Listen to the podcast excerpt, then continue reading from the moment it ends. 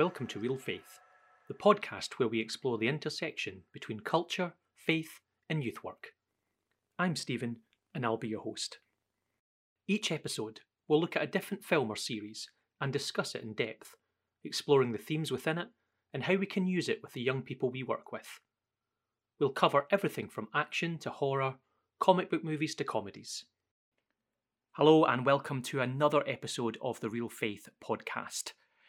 Today I'm joined by youth worker Marc Williamson to discuss DC's latest superhero film, Black Adam. As you'll find from my conversation with Marc, we go back a, a long way. We both met in Bible college and were actually involved in the first iteration of Reel Faith when it was a, a website and a blog. So it's great to finally be able to have Marc on the podcast to discuss uh, Black Adam. He is a huge DC fan and a, and a wealth of, of knowledge on that. We'd love it if you would support our podcast either by leaving us a, a, rating or a review on Apple Podcasts or Spotify or wherever you happen to find this podcast, as it lets others find out what we're up to. It would also be great if you sub- could subscribe to the podcast as well, as that also pushes us up and, and allows us to be opened up to, to new people to see what we're up to, and especially youth workers who are working with children and young people. We hope that this is a resource that really supports you. We're almost a year into the podcast and we've hit the milestone of just over a thousand downloads. So it's great for, for such a niche podcast looking at films and TV shows for youth workers, it, it's great to have reached that milestone. But and and that's only possible with the support. So thank you for continuing to download and, and, and listening to these episodes and also for subscribing and leaving a review. As always, this will be a spoiler filled chat. So if you don't want the film spoiled, then, then please do go and watch it. But with all that rambling out of the way, let's get into my conversation with Marc. My son sacrificed his life to save me. These powers are not a gift, but a curse. Born out of rage. So I'm delighted to be joined on the podcast today by Marc Williamson. Marc, it's great to have you. Hi, Steven. Thanks for inviting me along. It's great to be here. Yeah, so obviously, a little bit of context. We obviously met in, in, in Bible college quite a number of, of years ago, and we're both involved. Now. Yeah, yeah, it's it's scary to to think just how long.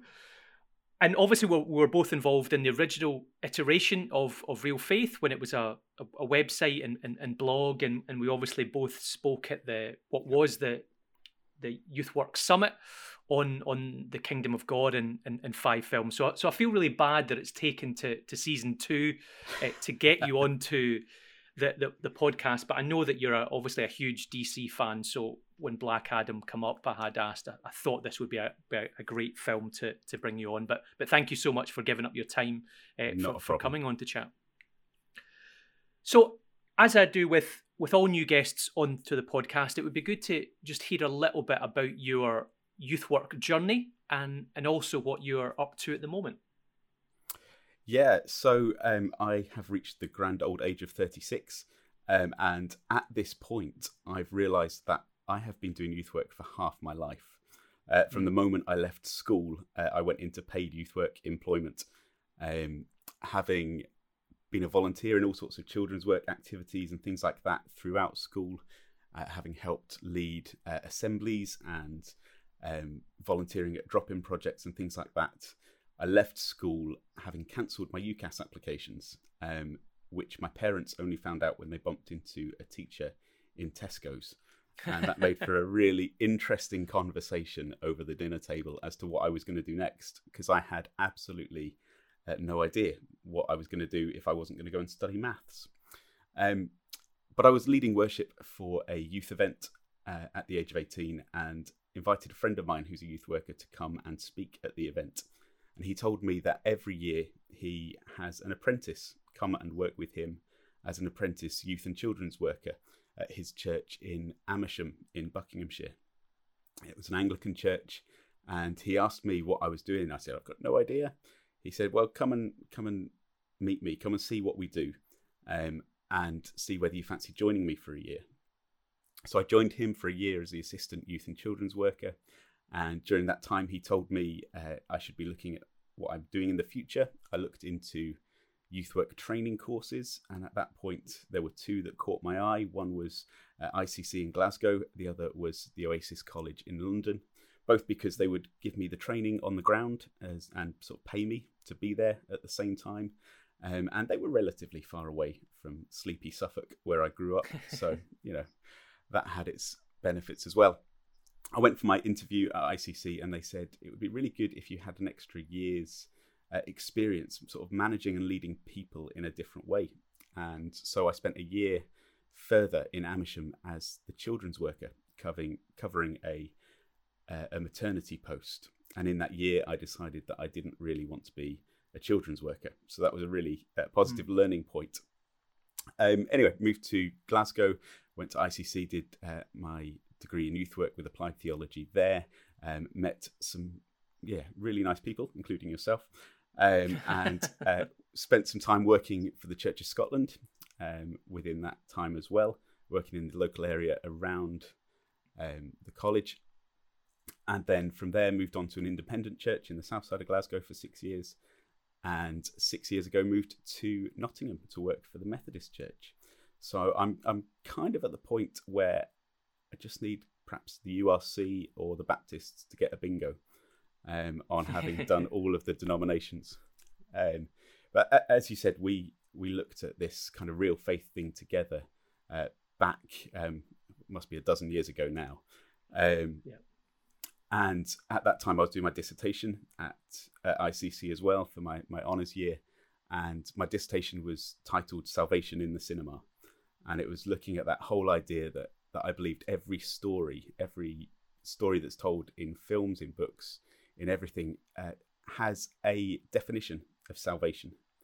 And whilst I'm not necessarily convinced we need to show every film to young people and we need to watch every film ourselves, um, if people are watching and engaging with stories, then we should be able to use them to talk about faith and to do all sorts mm. of hmm. things.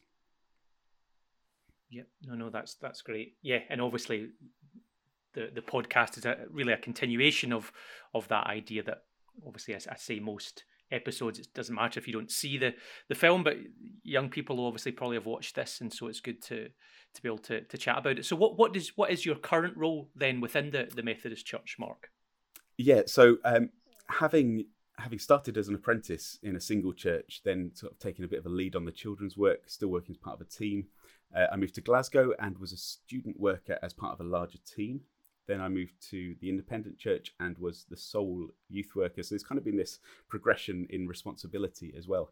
So currently, um, I am part time youth worker and part time vision coordinator for the Nottingham North East circuit of the Methodist Church, which means that there are uh, 15 churches kind of in our circuit uh, and in our remit. And I do some concentrated youth work and schools work um, in a couple of the towns uh, with a couple of the churches um, running kind of drop in uh, youth groups, um, doing Bible studies, fellowship groups. But I also go into um, a large number of schools doing assemblies on absolutely anything that they want me to talk about, um, ranging from year one right the way through to, to sixth formers that I spend mm. my time uh, talking to about all sorts of things. And, you know, films come into that so often um, to, help make points because they, they are common engagement points between kind of young people and and me, um, but also these themes that come up so often as well. Hmm. Great. And so, as we know, we're talking about Black Adam today, and, and so before we get specifically into the film, what was your understanding? What was your knowledge of of Black Adam uh, before going into this? So I'm I'm a bit of a selective geek some people geek out on on absolutely everything. Um, some people have their kind of one thing that they really latch onto, and it was my 19th birthday um, that a friend didn't know what to get me. It was this same friend who who gave me the job as as my first youth work post, and he didn't know what to get me. So what he did was he took me to the local comic book store because that was where he spent his day off every week. And mm. he said, "You can have a graphic novel, and this is the one that you can have." And so he gave me Batman: The Long Halloween as my first graphic novel. Mm. And from that point, I really stuck with DC. Uh, I was enamored with kind of the art and who Batman was and kind of delved deeper into sort of where he came from. And so upstairs I've got I've got stacks of graphic novels that are all pretty much DC, a couple of niche independent ones. Um, I have read some Marvel, but it didn't really do anything for me. But that's perhaps a conversation we can have later on. um, and so within that, um, I, I kind of, for a number of years, spent a lot of my student loan on graphic novels and on DC stuff. Um, and, and I got introduced to Black Adam through kind of the the 52 uh, series that that um, DC did, kind of this one comic a week that was going to change the DC universe, and Black Adam appeared as a character within that, uh, and I can remember, you know, 10, 12 years ago, sitting and reading those. And, and talking with somebody who said, you know, this would this would make a really good film, and I know exactly who I want to cast as Black Adam. And I can remember having a conversation uh, with our friend Kenny and saying to him, "The Rock, he he is Black Adam. Like there's there's no doubt about it in my mind." Um, and so since then, and then then hearing rumors of the project, however many millions of years ago, uh, those rumors first came out. Um, and, and so yeah, I know bits of Black Adam's story. I've not dived into his timeline. Um, within DC, I, I, like Batman and I like the Justice League of America and kind of the way they work together and the way they don't work together quite a lot mm. of the hmm. time as well. Um, so that's kind of where I sit. Uh, great, yeah. No, that's obviously knows far more than than than I did. Uh, apart from hearing that, yeah, the Rock had obviously wanted to do it for some time. That was really my first introduction to Black Adam. I really knew nothing about the character before the Rock saying, "Yeah, I want to I want to be Black Adam and I want to make this film. And and so yeah, we can obviously explore that a, a little bit further. But I, I, guess to get stuck into the film, then I, I, wonder if you can give us a little bit of a a, a plot summary uh, of what goes on in the film. Obviously, as I said at the start of the podcast, and I'll say again, uh, spoilers will abound. Uh, at this stage, so if you don't want it spoiled, go and go and watch it. But I wonder if you can share a little bit about what happens in the film, Marc. Yeah, um, so I, I, tried to kind of write this down to, to get my head around it. It was sort of 10 days ago that I watched it and I've mulled it over. Mm. Um, and I've tried to keep as many spoilers out as possible because, if I'm honest, I've listened to quite a few of your podcasts, but I've avoided the ones of things that I want to watch because I don't want mm. to have hmm. those those spoilers yet. Um, so I, am trying to walk that fine line between okay. doing it justice and not. So, uh, my understanding of the film Kahndaq is a prosperous nation built upon a wealth of resources. In 2600 BC, they're being ruled tyrannically by Ahk-Ton, who is seeking to make the crown of Sabbac, which will endow him with all the power and the magic he needs to be the most powerful of rulers. To create the crown, he enslaves the nation to dig for the mineral Eternium, found only under Kahndaq. A feat that is managed, though the crown is never worn. It's as one of as one of the slaves, has the courage to spark a rebellion that the great wizards spot him and choose their new champion. To help him in his uprising, the wizards bestow him with the powers of the Egyptian gods, that when he says the word Shazam, he shall be granted the stamina of Shu, the swiftness of Horus, the strength of Ammon, the wisdom of Zehuti, the power of Aten, and the courage of Mihan. Pronunciation there might be slightly different. uh, the people have their champion in Teth Adam. Flash forward to the modern day, and the prophecy is that the champion will appear in Kahndaq's hour of need, and yet he's absent as Kahndaq are once again oppressed. Intergang and organised crime syndicates are ruling by force and searching for the long hidden crown of Sabbac. The race to find the crown is between Intergang and the archaeologist and resistance fighter Adriana Tomaz, and her small band of regular heroes, which includes in its number her brother Kareem, two colleagues, Samir and Ishmael, and her strong headed, superhero loving son, Ammon. Not all is as it seems, as Intergang follow Adriana to the crown, which incidentally floats right above the place where it appears Kahndaq's past hero is buried. In that moment of need, Teth Adam is called upon and resurrected. The rest of the film fills in Teth Adam's history with flashbacks. It sees him claim his place as the people's champion by standing up to their oppressors and introduces the Justice Society of America, who are willing to go toe to toe with Black Adam as a global threat due to his intimidating power, whilst also siding with and occasionally saving Kahndaq's oppressors.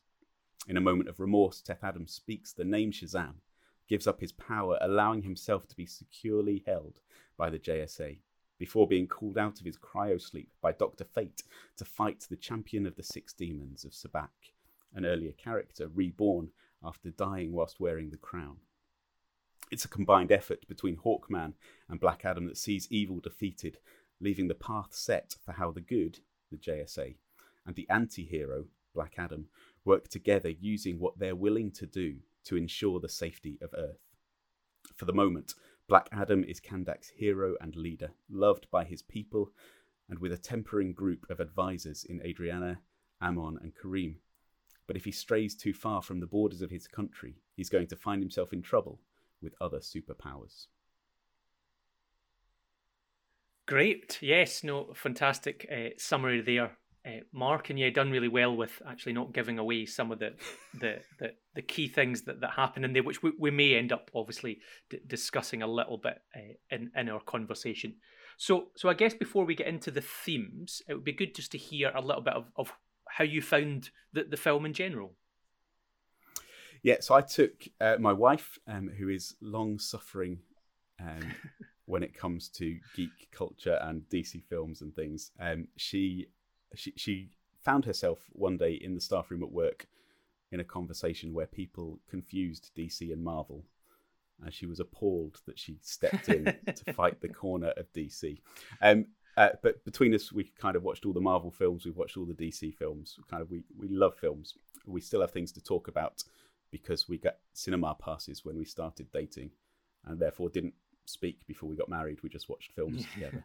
So we're still discovering things about each other. So I took her and my boss and his wife to our local cinema, which, if I look out of my office window, which is in our loft, um, I can pretty much see the cinema three streets down.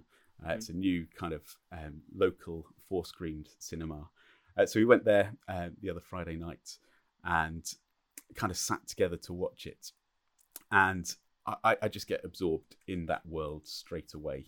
Um, I I loved the film, but as as uh, my boss's wife said on the walk home, it's kind of like Shazam. Now, obviously, there is a relationship Mm. between Shazam and, and Black Adam, in as much as she would call Shazam the sort of film she'd put on on a bored Saturday afternoon, kind of one of those guilty pleasures that takes nothing in your mind to watch. It's really not as good as it should be. It's really not as good as you want it to be, but you can't help but watch it anyway.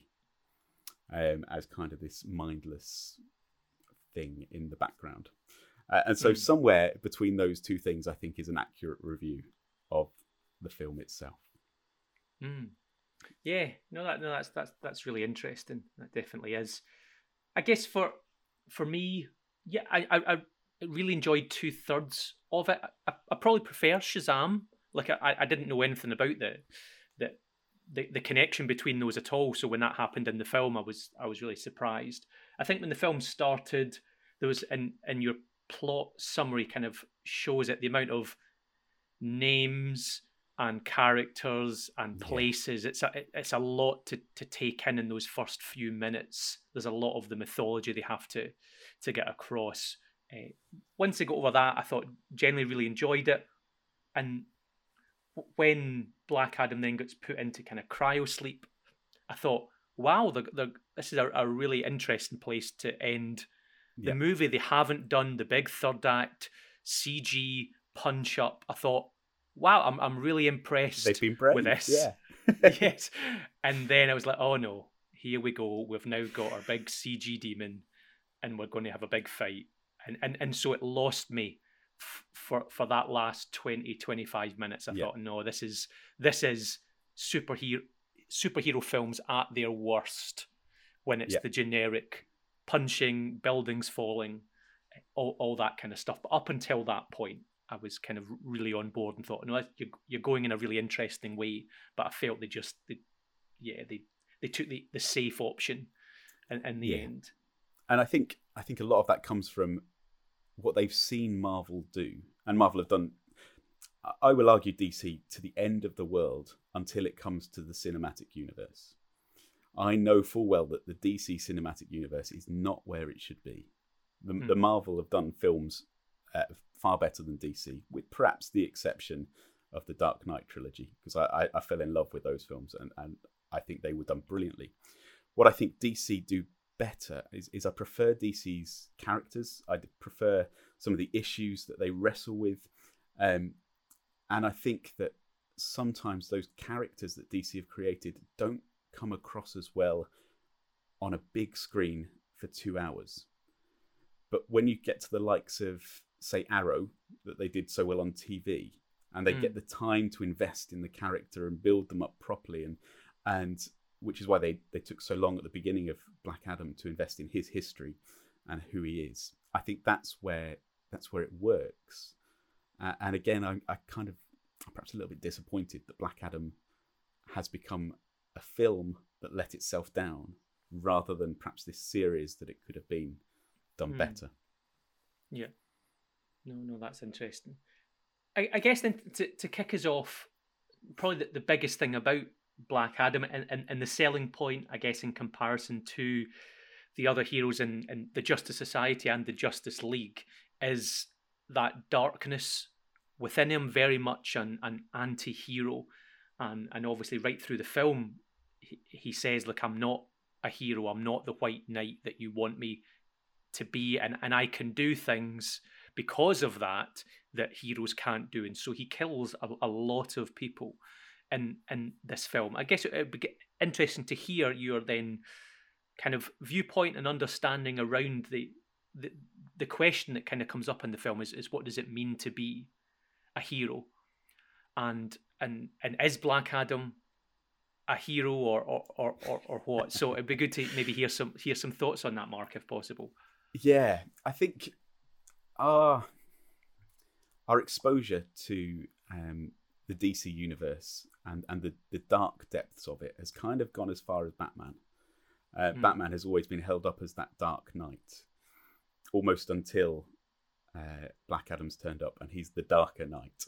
He's the Hmm. blacker knight. He's the one who goes to that place that even Batman traditionally hasn't gone. You know, there, there have been times where the films have, have let Batman kill somebody, but it's a very rare thing that the Trinity, you know, ho- um, the Holy Spirit, he's not in DC's Trinity, but uh, Batman, Superman, and Wonder Woman, they, they have that line that they don't cross. And you Mm. can see that when they do cross it, they really wrestle with what they've had to do. So there's a, a scene in the comics where um, I believe it's Wonder Woman snaps the neck of Maxwell Lord because Maxwell Lord has taken over Superman's brain. And so he is using Superman as a weapon, and the only way to defeat him is for Wonder Woman to snap his neck and to kill him. Now, I, I'm, I might be wrong. I'm kind of playing with things in my head. Um, but, but I believe that's. And then she gives up her right. She stands back and she says, I'm not worthy to be a hero anymore because I've crossed that line. But we don't see that with with Black Adam. And. I I guess the question then becomes is what are we looking for in a hero? What is a hero all about? What does justice and truth really look like? And and who are they fighting for? Um, there's in, in, the comics, um, I- signed up for the, the Eaglemoss little lead figurine statue and booklet thing for, for a number of years and got uh, a hundred little statues sat upstairs, and they all came with a magazine. And Black Adam was one of those. And as I was reading through uh, that, refreshing my memory, um, there's a, an exchange in uh, one of the comics where Adam is talking to Isis, who is his future wife. Now, I, I wonder whether um, in any sequel that comes, that's who Adriana is going to become. Um, Mm. Whether he's going to endow her with a bit of his power and she kind of becomes his equal, but she kind of tempers him down a bit to make him less of a killing machine and just temper that justice a little bit. Anyway, um, she dies later on, and in her dying breath, she says, I was wrong, Adam. It was never you that needed redemption, it was the rest of the world. The world of men that made such horrible creatures. The evil needs to die. I thought we could be above them, but for the pain they've put our family through, avenge us. And, I think that's the cry of so many people when they see injustice, when they're faced with difficult things. We don't want somebody to placate the peace. We don't want somebody to just try and you know make make it nice. We want this dealt with. We we want our injustices seen, we want them heard, and we don't want them repeated. And um, I, I was flicking through Facebook the other day, and somebody on my feed said, "How would you define gentleness?" Uh, and it's interesting thinking about that with Black Adam as well. Gentleness isn't just about being prissy and soft and and a fluffy Jesus. I think gentleness is about saying and doing what needs to be done in a way that honors and respects everybody. Mm. But I think too often, uh, and it's exampled with the, the the Justice Society, and they're accused of it within the film. Like, where are you when we were in need? The only time you've turned up is is when we've got our hero, when we've got somebody who's actually doing something about the oppression that we're facing. And um, I, I think for the people, they found their hero. His means aren't what the righteous heroes would call the right way because he's doing something about it. But you, you go to Bonhoeffer and you go to Tutu, and Bonhoeffer Mm. says silence in the face of evil is itself evil. God will not hold us guiltless. Not to speak is uh, sorry, not to speak is to speak. Not to act is to act. And Desmond Tutu says, if you're neutral in situations of injustice, you've chosen the side of the oppressor. If an elephant has its foot on the tail of a mouse, and you say that you are neutral, the mouse will not appreciate your neutrality. And, and I think that's what the heroes, the Justice League, uh, the Justice Society in this case, but it, it happens with the Justice League as well, are doing. They're- They're standing by to try and hold the moral high ground rather than getting their hands dirty and dealing with the issues. Um, and perhaps the rebel in me says that's what the church does historically as well, is to stand there and, and hold our hands up and to maybe pray, maybe kind of acknowledge that something's happening, but to actually get our hands dirty, to actually challenge something in a way that might be dangerous. Mm. We're heroes when maybe we should be anti heroes. Maybe we should be doing something that, that challenges the injustice that we face. I kneel before no one. You didn't come here to seek justice. You came to exact revenge. much enemy fire to catch. I never said I was a hero. Giving you respect, I expect the same thing. Yeah, no, that's a really good point, and and I guess also wh- who we see as a hero or an anti-hero is is, is very much a, a a personal thing because, as you say, Kahndaq, the city sees Black Adam as a hero, and the Justice Society see him as the enemy because they're coming from from different places. So actually, two different people can see someone as as good but also as bad depending on, on where they're they're they're coming from their their circumstance Yeah, and, and, and, and and there's so a I guess quote that, in the film. There's a quote in the film where they I can't remember who it is that says it, but uh, they say specifically, splitting the world into good and bad is easy to do when you're the one drawing the line. Mm, And so the oppressed can draw the line in one place. The oppressor can draw the line in another place. The hero can draw it in yet another place. But where does where Black Adam draws his line apparently is a problem for, for the heroes. It, it's the wrong side of their line. But I wonder, even for those who are oppressed, whether that line is is far enough, mm. uh, whether they would call for even more for, for their true freedom and, and what freedom really looks like. yeah so so I, so, so I think that that whole conversation for for youth workers with young people I think is just is is, is really interesting yeah that that what, what is justice? How do we achieve uh, Yeah. justice? And, and and and what does it mean to be a hero? And are there times when actually, yeah, we do need to go against what people would consider to be the the the right thing, quote on quote. And, and as you say, that the church has been responsible in, in, in many occasions to to go against society and, and, and say no this isn't right. Also on the flip side society has moved forward and gone no this this isn't right and the church is still doing it. So definitely not holding the church up as as, No. as something that's always got it right. Uh, definitely not. We've been on both sides uh, Mm. sadly within within history. Uh, but I think just a, a really great conversation. And it got me thinking and, and I haven't this is just a thought that's come to my mind and haven't really thought too much about it but even I think within Jewish circles within within the Christian faith we think of the name Adam and we obviously go back to to to creation and and in many ways Jesus is talked about as the second Adam the Adam that that comes to Yeah.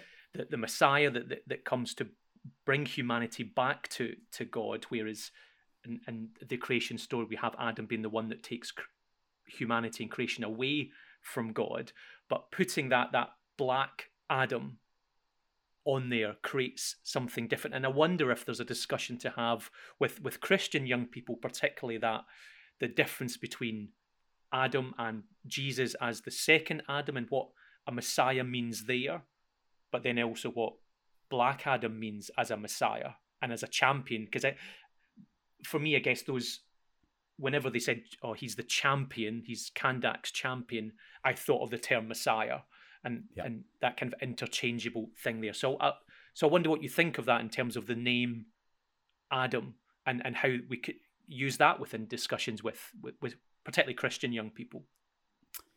Yeah. Um, so within within all the advertising and the posters, it's it's got all of that idea of is he a hero or is he a killer? Is he a savior Mm. or is he an executioner? You know, is he is he walking kind of both Adam's paths? You know, as, as it's, it's in Romans, isn't it, where he's compared as just as sin came into the world through the first Adam, so the second Adam brings uh, life and salvation. Um, and so I think he probably walks both of those paths. But I think, and I'm, they say that preachers only have one sermon. They just say the same thing in different ways every week. Um, and uh, I, I've got some that I would probably narrow down to just four words that I wouldn't actually be allowed to say in a church because I'd get kicked out.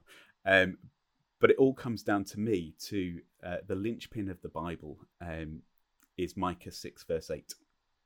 And in Micah 6, verse 8, Micah has um, has this message from God. He's telling the people, For God has shown you what is good. And what does he require of you but to act justly, to love mercy, and to walk humbly with your God? And, and for me, I think that's the linchpin of absolutely everything in the meta narrative. If I was to sum up the whole of my Judeo Christian belief and my theology as to what it is to be human, that would be my starting point. I believe that that is the command of God through the creation poem. I believe it's what God creates us to do and how to live in relationship with God and relationship with man. I believe it's everything that the law calls people back to. It's everything that the good judges advocate for and the bad judges um, aren't doing. Uh, same with the kings. All the prophets are calling back to acting justly, loving mercy, walking humbly with God. It's modeled in the person of Jesus. And then the later half of the New Testament, it's all about how that is possible in the followers of Jesus by the power of the Holy Spirit. And so, what's missing in Adam at the very beginning, I think, is the ability to tie that all together and perhaps most definitely the walking humbly with God. You know, that, that arrogance, that questioning that says, what can I do to be like God? What can I do to, to be that, that powerful person? I'm going to take this apple. It will give me the knowledge of good and evil. It will put me on a par with who God is. It will stop me being limited by Him. And so that's missing at the beginning. The, the acting justly, the loving mercy, we've misinterpreted down the generations as, as humanity so often in the way that we relate with one another, through the way that power comes in and, and the power corrupts and um, we see these people rising up to make a call for justice and for mercy and it, it doesn't happen very often but it's most definitely what we're called for and, it's it's really interesting to me how that's how black adam gets his power um, he's noted and noticed as somebody who wants to fight for the people who wants to act justly wants to love mercy, wants to see his people um, kind of released, made free, um, and he's in this position to to start rising up, and he's given a power that helps him to act upon it. Now, having seen your notes uh, briefly, um, this is where Moses comes in as well, Mm. but perhaps not the bit of Moses that you're thinking of straight away, because that's what Moses does when he sees his Egyptian, uh, sorry, his uh, Egyptian brothers whipping his Israelite brothers. He sees them being abused, being shot down. And what Moses does is he acts in such a way that he kills the slave driver and buries him. And so he's been given this power, he's been given this position, um, and, and, he's been chosen by God because of his perhaps his fairness and his decency, the same way that, that um, Teth-Adam is chosen by the wizards because of his fairness and his decency, by his longing to do something good. Um, and he's given this power, but the power then corrupts him. And in Black Adam's timeline, he's saved by love. And he's um, turned into a leader who can do things by the power and the love and the trust that is given to him by Isis, um, by those that he surrounds himself with, because he has his own um, kind of black Marvel family. Um, so this is where Shazam and, and Black Adam Mm. come together because there's going to be again really confusing because you've got Captain Marvel, and then you've got Marvel, uh, Captain Marvel in DC and in um, Marvel, Mm. And so I got confused between those two films as well. One's a woman, one's a man. Uh, one wears a big tight red thing, the other's blue, red, and yellow. Um, but Zachary Levi is going to have his family, his Marvel family of fellow superheroes who who work together, and Black Adam has his equal Black Adam family, um, the, the the Black Shazam family who work together, and actually they they temper his aggression, they temper his power, they bring his him bring him back to the fairness and the decency through their love and compassion. When he goes rogue, as the, the heroes would have it, um, that's when he has those loves and that trust stripped away from him. And the power again begins to corrupt, and he gets crushed by pain and, and lost in anger and really seeking vengeance. And so that's where he goes to the steps that he goes to. Um, he, he has a really interesting relationship with the Justice Society. He's a, he's a member of the Justice Society in the comic books. He's he's one of their team, even though he holds this different position. Um, and uh, Atom Smasher actually creates this then rogue team with him that are willing to go um, that bit uh, that bit further and to do that that bit more. So back to your original question about Adam. um, I think it comes down to the recognition of of love and trust to go with that power, and I Mm. think, um, you know, to bring in another sort of slightly geek reference, it's it's that idea of um, seeing the injustice and wanting to do something about it, and knowing there is a power out there that we could do it, but and really wanting to do it well. And it's as, as Gandalf says, I would want to use the power for good. But if you give me that ring, it's going to destroy me. That's going to be the, the bit of power that I can't control. And, and I, I think that's probably where Black Adam finds himself. Is Mm. that he just gets lost in the power and wants to dominate um, rather than just support and and bring about the justice. Mm. Yeah, and, and I think that there is that that kind of arc that you were talking about. The fact that at the, the end of the film, there obviously is the throne for the champion of of Kahndaq, Yeah. and probably at the start of the film, uh, Black Adam would be very happy to sit on that throne, but but Yeah. very much by the end of the film, realizing no, this isn't a throne is not the the place for me, and and I get the symbolism that actually he's learned some some mercy and some humility uh, in in the midst of all of that, and whether that was because of Doctor Fate's uh, sacrifice and and and and somewhere you skipped that you skipped that in the plot. Uh, I'm I wasn't. I, I think as the, the symbolism for Black Adam that works. I think from a plot point of view, there was no reason for Doctor Fate to to to do what he did. Yeah. Um, that lo- there's a huge, massive logic hole there, but I, but I, but I get it from a symbol symbolism point of view. Um, but yeah, that was a bit that, that really took me out of the film. Going, well, th- this plot could st- this plan that he had could still have happened without him dying. But I get for for that change of character. Yeah. For Black Adam. Maybe maybe though, kind of the way I went with that is maybe fate has to die to make way for the future maybe this notion that things happen for a reason has to die so that we are willing to sort of challenge what's going on around us. And um, you mm. know that that fluffy platitude that we've held as Christians for so long well you know God must have a plan. There's there's something in there. Well you know what? Screw that. God doesn't have a plan for the injustice and the pain. It's not part of what he wants for this world. It's not part of what his his ideal is we need to get rid of that mentality. We need to get rid of that idea that fate, that things have to go a certain way. And we need to stand and have a voice and to speak and to be, perhaps, like I say, the, the Black Adam in that circumstance that actually just does something to stop it rather than standing idly by and contributing to the problem. Mm. Uh, so that's where I went with fate dying. I think it's I think yeah. it's a good thing. yeah, no, no, no. I, yeah, from from that, yeah, I think it. With I, I guess one of my biggest issues with DC, I, the the things work as a a philosophical discussion sometimes yeah. better than a, a, a, story that makes sense. I think what DC uh, does really well are those ultimately this discussion that we've had for 40 minutes off the back of a, a middling average film, I think shows yeah. what I love about DC is is yeah. the those discussions around morality. I think it does those yeah. things uh, really well. And, and and going back to your point, I think there's a there's a lot around uh, Moses and Exodus. I know you you brought up that uh, that point. I, it, the whole opening reminded me very much of of the Exodus, uh, the the Israelites being oppressed yeah. and and one man choosing to to stand up, and then even right through modern Kahndaq, them looking for that Messiah because they're being oppressed again, and and who is going to be that person that is God ordained ultimately to to to stand up and and and make a difference. So I think there's a lot of comparisons, similarities that, that, that youth workers can can make there.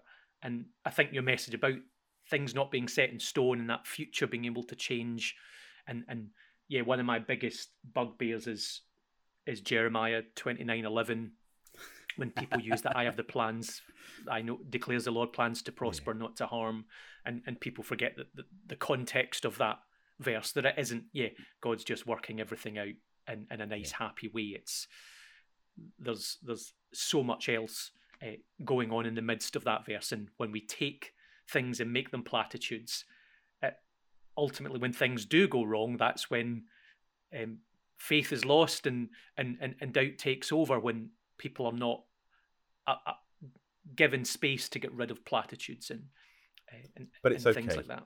Because I have the power to do all things through a verse taken out of context. Very good. Yep, absolutely. One other thing I, I, I really liked, and then I'll, I'll, hand over to you if there's anything else that you wanted to to to, to bring up, was that obviously the the son, um, Amon or Amon, yeah, um, him him being a, an agent of change towards the the end of the film. Now, the acting and the writing at that point really made me cringe. Uh, but but I, I, I, liked the idea that obviously the people are, are deciding that they're not willing to stand up and, and, and fight. They're not willing to join Black Adam uh, to fight. But he makes an impassioned plea to them, and it's because of his his passion and his enthusiasm that, that, that the people end up joining this young person to to fight back against the oppressors and and just young people as agents of change who who stand up and question yeah. uh, what what the status quo I, I just think is a, a, another great example to show for for young people that connects back to justice and, and how we live and, and what we should be challenging and how we might need to be anti-heroes uh, at, at points. I wonder what, what you thought of of that scene. Uh, I, I, again, I loved it. Not not necessarily just that scene, but when you see him early on in uh, in his bedroom when Black Adam has you know had his minor injury that he then fixes with his lightning, and he's he's in um, Amon's bedroom uh, before he destroys it, um, and you see all the pictures of kind of Wonder Woman and the statues of, of Aquaman and Batman and Superman. They're all there on the wall, and you've got this young man who lives in a world with checkpoints, with armed guards, with people who are trying to um, dominate and to crush them. They they are in, in a, a people who are um, without hope, waiting on this hero that has been promised and who doesn't turn up when the rest of the world has their heroes. And there is so much goodness and hope and light in the way that he clings to what he knows he's been promised in this prophecy. There's, there's so much goodness in longing for his own people to have their Superman again, to have their person who's going to um, stand with them. And so to then see him take on that mantle himself at the end, hmm. yeah, actually, he sparks the same rebellion. He sparks the same uprising that is sparked at the very beginning of the film by a young Black Adam. And so again, he's setting himself up to be one of these heroes. My concern is that I can see so many young people who are like that in the world around us today. And, and I love that. I love their energy. I love their uh, passion. I love their search for justice. I love who they are and what they want, that, that they're willing to speak out about racism, about sexism, about gender issues, about all these things that are keeping both them down and are keeping other people down. But I've seen the best and the worst when they've spoken up in church. Now, now, speaking up in the world, we can see young people really making a change. We can see the marches. We can see the the way that they're impacting uh, things like COP26, COP, uh, COP yeah, 26, 27, like how those things are going on. But in churches, I've seen both young people stand up and speak and be shot down because those mm. turrets, those those those ruts are, are too deep for people to climb out of. But also, I, I work for the Methodist Church, the Methodist Church in the last year um, has has really invested in um, same-sex marriage, in redefining relationships in such a way that it becomes positive. And I led a group of young people through discussions around that, and asked them to make sure that their voice was heard in uh, the church council as it was making the decision as to whether or not the church would be registered for same-sex marriages and what was going to happen. And I had young people write a report and then deliver that report to the church council.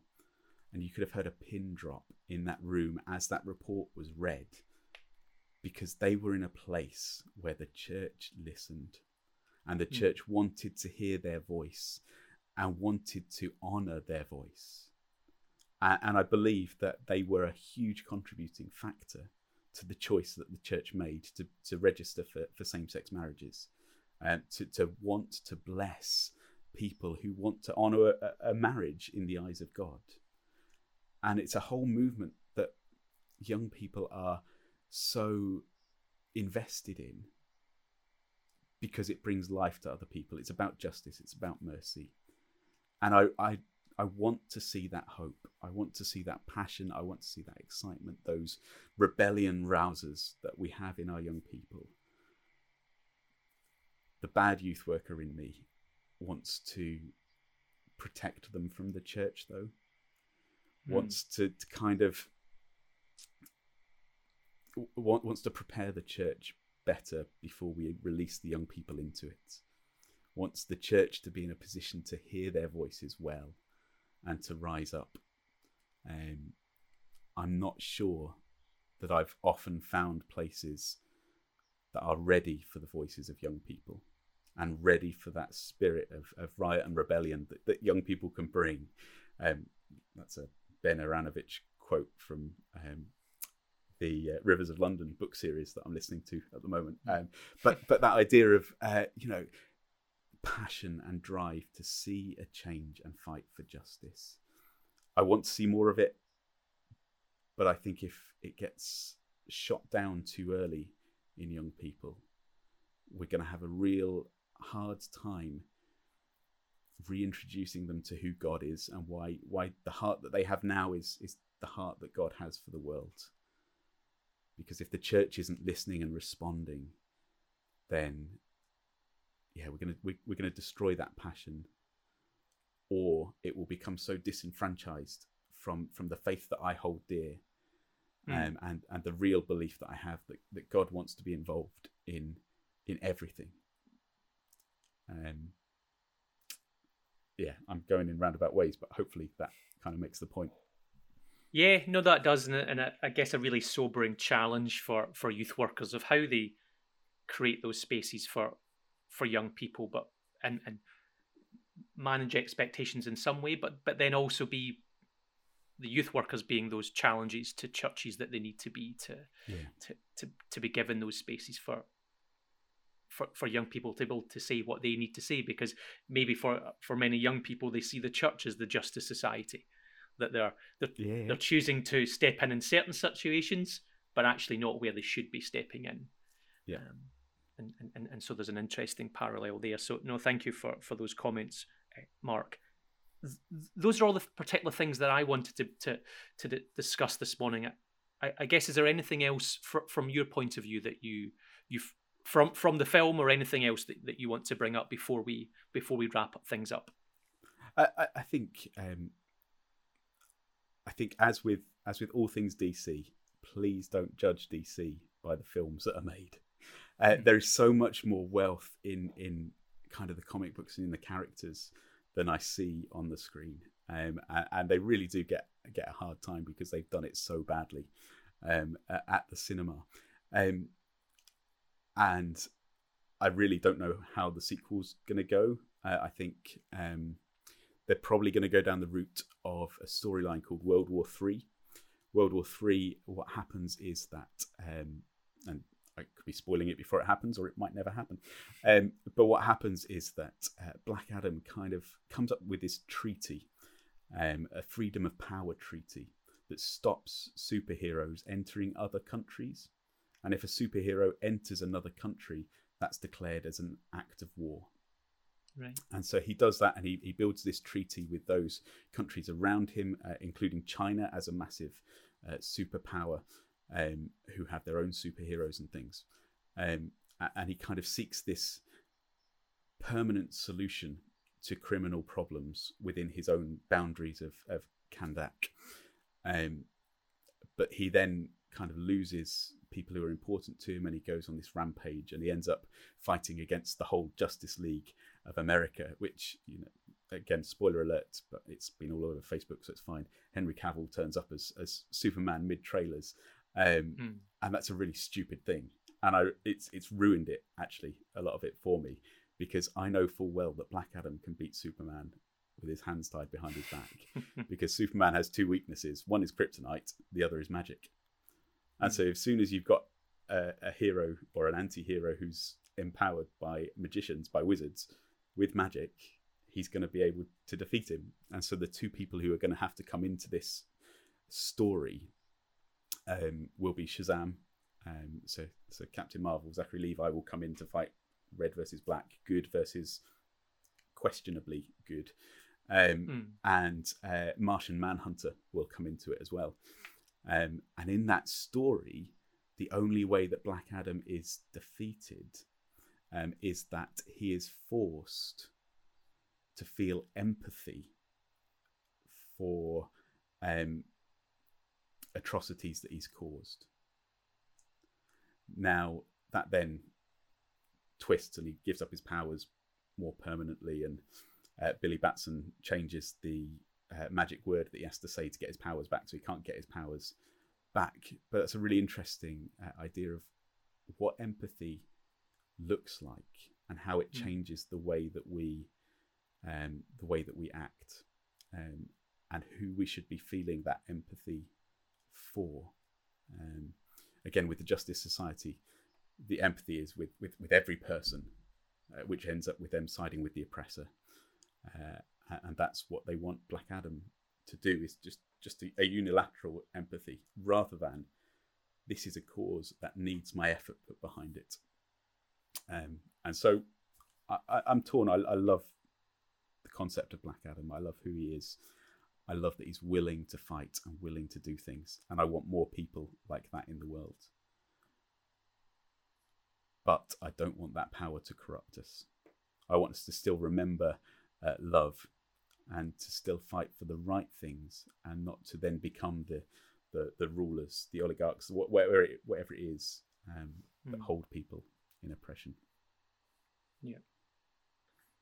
No, and and I think that's a great place to to end on, and that sounds like a yeah, a, sounds like that storyline would fit really well with where where we the the film seems to have gone and and what they seem to be putting in there. I, I really like that idea of seeing heroes from other countries and and moving away, I guess, from the predominantly white superhero that we have, and yeah. and there are very few white people in Black Adam. I think that's a, a really noticeable um, yeah. point, a, a, a, real thing that they've they've set out there. And so to see, and I love, yeah, I love that the Western, uh, the Western heroes aren't the ones that you feel for as it goes through.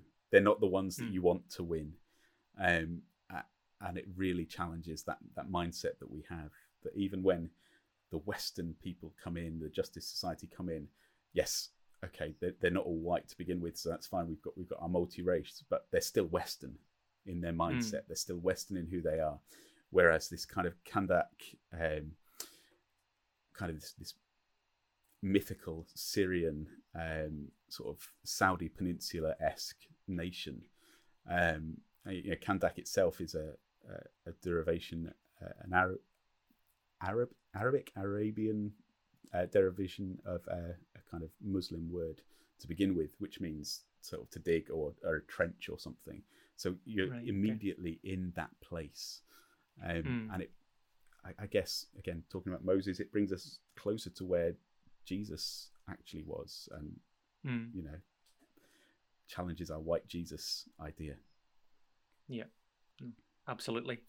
Well, thank you again eh, for your time, Marc, for your insights, for, for the amount of preparation that you did, that I know you did for for this episode. I really uh, appreciate it, uh, and I think there's been a whole bunch of things that hopefully youth workers can can mull over and and use with their their work with young people. So, if people wanted to chat more with you about uh, DC or anything that you do around justice and, and, and, and mission and youth work, how, how could people do that?